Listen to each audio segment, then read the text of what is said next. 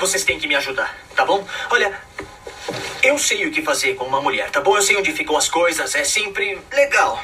Mas eu preciso saber como eu consigo passar de legal pra.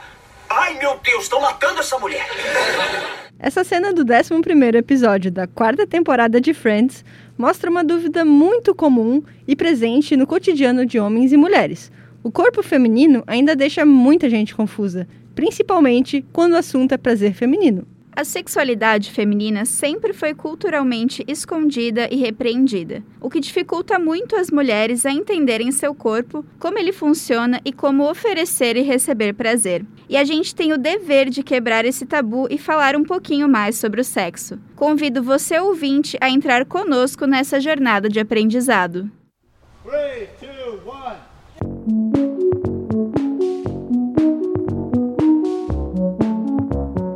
Episódio extra. Conversa sobre séries quando o episódio termina.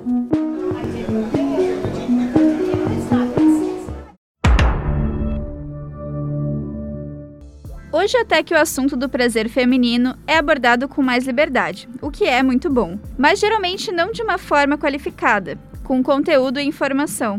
As mídias e principalmente a pornografia, até certo ponto, influenciam as mulheres a buscarem ter altas performances na hora H, o que gera uma super exigência e muitas vezes frustração. Realmente, Ias. Isso remete também como hoje a representatividade dos casais homoafetivos é muito deixada de lado, principalmente pela indústria pornográfica, que busca, assim, no geral, produzir prazer apenas para o homem, deixando de lado as mulheres. Isso demonstra como precisamos e devemos reforçar esse debate.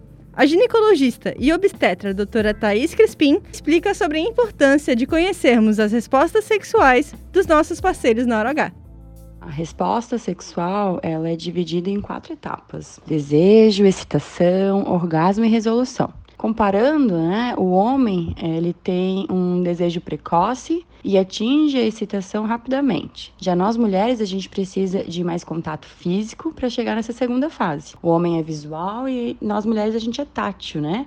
E aqui que começa essa defasagem. Quando muitos homens chegam ao orgasmo, a mulher está apenas começando a excitação. E aí vem aquele tal do orgasmo simultâneo, né? Onde o parceiro e a parceira chegam lá juntos. Isso é muito difícil, né? Aí vem aquela dica importante. Não dá por terminada a relação quando alguém chega ao ápice, e sim continuar estimulando o outro até chegar ao prazer. Sempre importar-se com a satisfação mútua. O psicólogo francês Pierre Janet e o psicanalista Freud foram os primeiros profissionais a associarem a histeria com causas psicológicas e não físicas. Até o século XX, a histeria das mulheres era tratada com cirurgias de retirada de útero, remédios e, nos casos mais leves, com uma massagem clitoriana feita pelos médicos, que levavam as enfermas a um estado chamado de paroxismo histérico. O orgasmo feminino ainda era desconhecido, e a tal massagem nas histéricas nada mais era do que a masturbação feminina, ato que pode e deve ser feito pelas próprias mulheres. É, não estamos mais no século XX. Porém, mesmo com todo esse conhecimento que existe nos dias de hoje sobre esse assunto, o prazer feminino ainda continua sendo um tabu. E o exemplo disso é o nosso personagem Chandler, que precisou pedir uma ajudinha para as amigas por desconhecer como satisfazer sua parceira na hora do vamos ver. Pois é, Vicky, o Chandler realmente não sabia o que estava fazendo.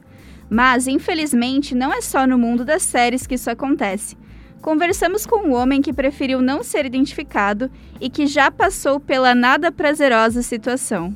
Não só pelo fato de ser homem, mas também por não ter tido uma educação sexual muito boa, pois ainda é muito tabu na sociedade brasileira, mesmo que estejamos no século XXI. A gente sabe que discussão sexual nas escolas ainda é muito branda ou quase inexistente. A gente tem que sempre procurar se aprofundar por conta mesmo e conversando, dialogando com o parceiro, pois o sexo é uma via de mão dupla, no mínimo.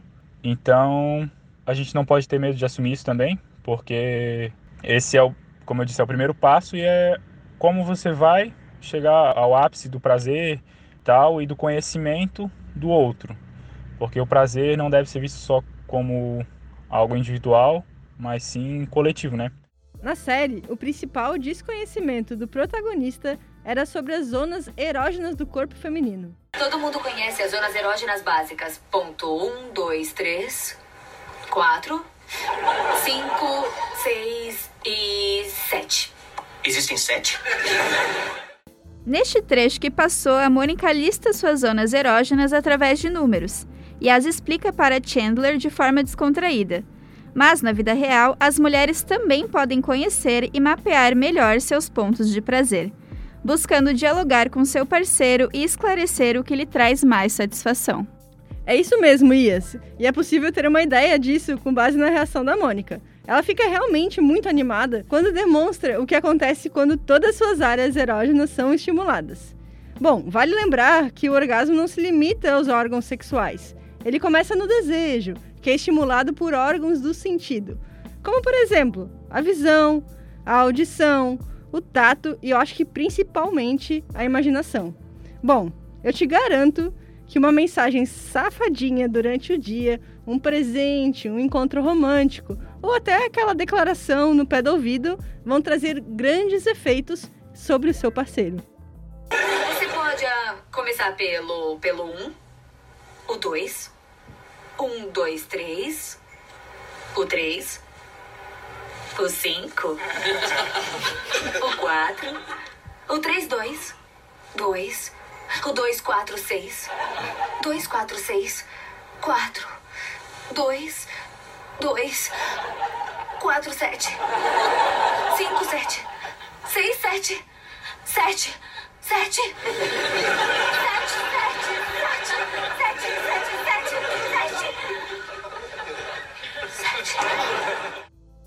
É, fica bem visível o quanto Mônica tem um grande conhecimento sobre seu próprio corpo ao demonstrá-lo para os seus amigos. E é justamente o autoconhecimento da mulher que pode ajudá-la a entender melhor o seu corpo e, consequentemente, a sua vida sexual. A sexóloga Aime Calegari traz esse assunto pra gente bem longe de tabus. Prefiro pensar nas zonas erógenas de uma forma muito mais ampla. O corpo todo é uma zona erógena. Todo ele é capaz de dar prazer. Então, o caminho é o autoconhecimento. Explorar através do toque, da estimulação o que agrada, o que não agrada, o que dá tesão é essencial. A mulher ela tem um potencial orgástico gigantesco. Ela não precisa ter pressa, ela não precisa se afobar. Explorar o próprio corpo é o segredo. Utilizar de texturas diferentes, de estímulos diferentes, tudo isso é muito determinante para o prazer sexual dessa mulher. Eu acho que uma outra dica importante também para quem está disposto a explorar esse corpo é que essa exploração não seja feita de uma maneira única, é, pensando no orgasmo, e sim em toda a tensão e no prazer sexual que pode ser vivenciado, que pode ser experimentado. Porque esse prazer e essa tensão, ela está disponível para essa mulher. Pode ser desde a masturbação até mesmo para o sexo. Ufa, quase fiquei sem fôlego depois de tanta dica que faz toda a diferença na hora H. Meu, é verdade, Ias. Quanto mais a gente fala sobre o assunto, menos ele vai deixar de ser um tabu. Bom, também é importante lembrar que a satisfação sexual do casal, ela independe da sua orientação. Bem lembrado, Vicky. Então, agora que já sabemos quais são os passos do sucesso, bora ser feliz.